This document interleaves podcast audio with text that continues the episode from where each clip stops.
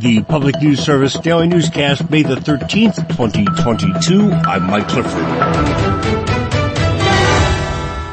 Feminists in the U.S. are raising alarm bells about what researchers call authoritarian backsliding as GOP-led state legislatures take steps from rolling back abortion rights and equal access for LGBTQ plus Americans to censoring school curricula.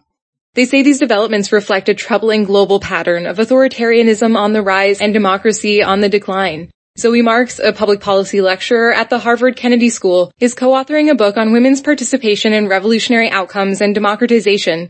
She says when there are women participating alongside men in revolutions, it leads to more democratic outcomes. But we also had this other finding that not only are gender inclusive movements more successful and leading to more democratic outcomes, but when they fail, it leads to a very gendered backlash. So women in particular are worse off. Marks adds that legislative attacks on women and the LGBTQ plus community are attacks on their representation under the law and thus democracy as a whole. She outlines four areas where the U.S. is experiencing this authoritarian backsliding, access to reproductive health care, workplace equality and economic inclusion, protection from sexual and gender-based violence, and LGBTQ plus rights. I'm Lee Bohlke reporting.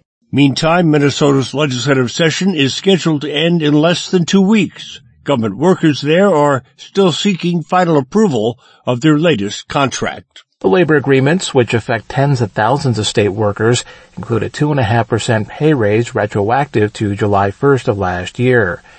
Megan Dayton of the Minnesota Association of State Employees says with the House already approving these agreements, it's time for the Senate to do its part. At a Thursday news conference, Dayton said failure to do so would amount to a pay cut for those who have helped keep the state running during the pandemic. We've heard how they've served our state's veterans, and provided health care to hundreds of thousands of other Minnesotans. We've heard how they continue to provide educational services to students throughout the state. Dayton added funds have already been allocated for the extra pay.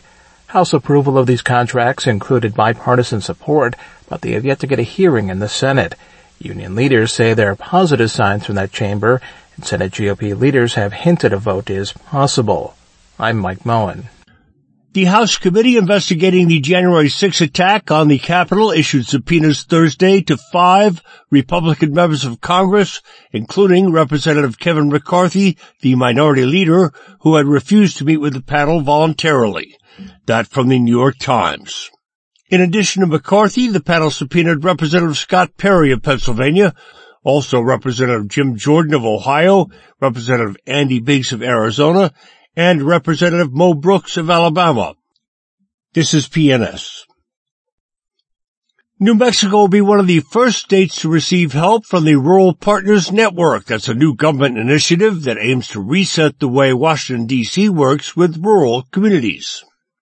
Billions of federal dollars are available to help rural communities repair and build infrastructure such as roads and bridges, clean drinking water systems, hospitals, and schools.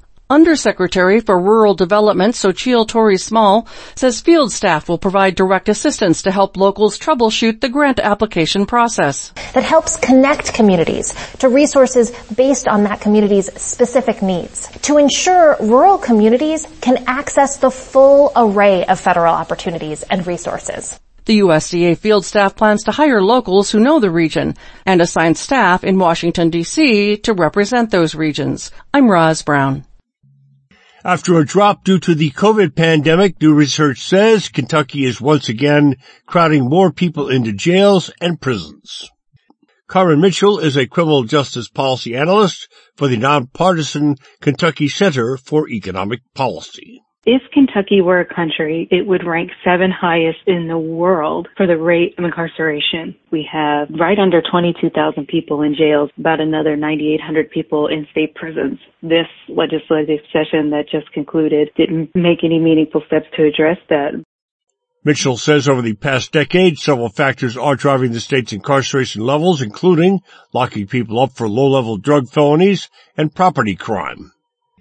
Finally, Jonah Chester reports that Enbridge is seeking to reroute a portion of its Line 5 around the Bad River Band's territory in northern Wisconsin. The reroute falls within the tribe's watershed, and tribal advocates say this poses risks to tribal farming traditions. Aurora Conley, a member of the Bad River Ojibwe and the Anishinaabe Environmental Protection Alliance, says the potential environmental fallout could be disastrous for the region's wild rice fields. She explains wild rice, or manoomin, is more than an agricultural commodity to the tribe. This is why we migrated to this area. We were told to keep going until we found the food that grows on water, hence being the wild rice. It's our job to take care of the rice. We were told if we could take care of the rice that we would survive, and we have. According to the National Wildlife Federation, Line 5, which currently crosses the tribe's land, leaked 29 times from 1968 to 2017. A company spokesperson says an estimated $46 million will be spent with native-owned businesses and communities for the reroute. This is Mike Clifford. Thank you for wrapping up your week with Public News Service, member and listener supported, heard on interesting radio stations, your favorite podcast platform, and find your trust indicators at publicnewsservice.org.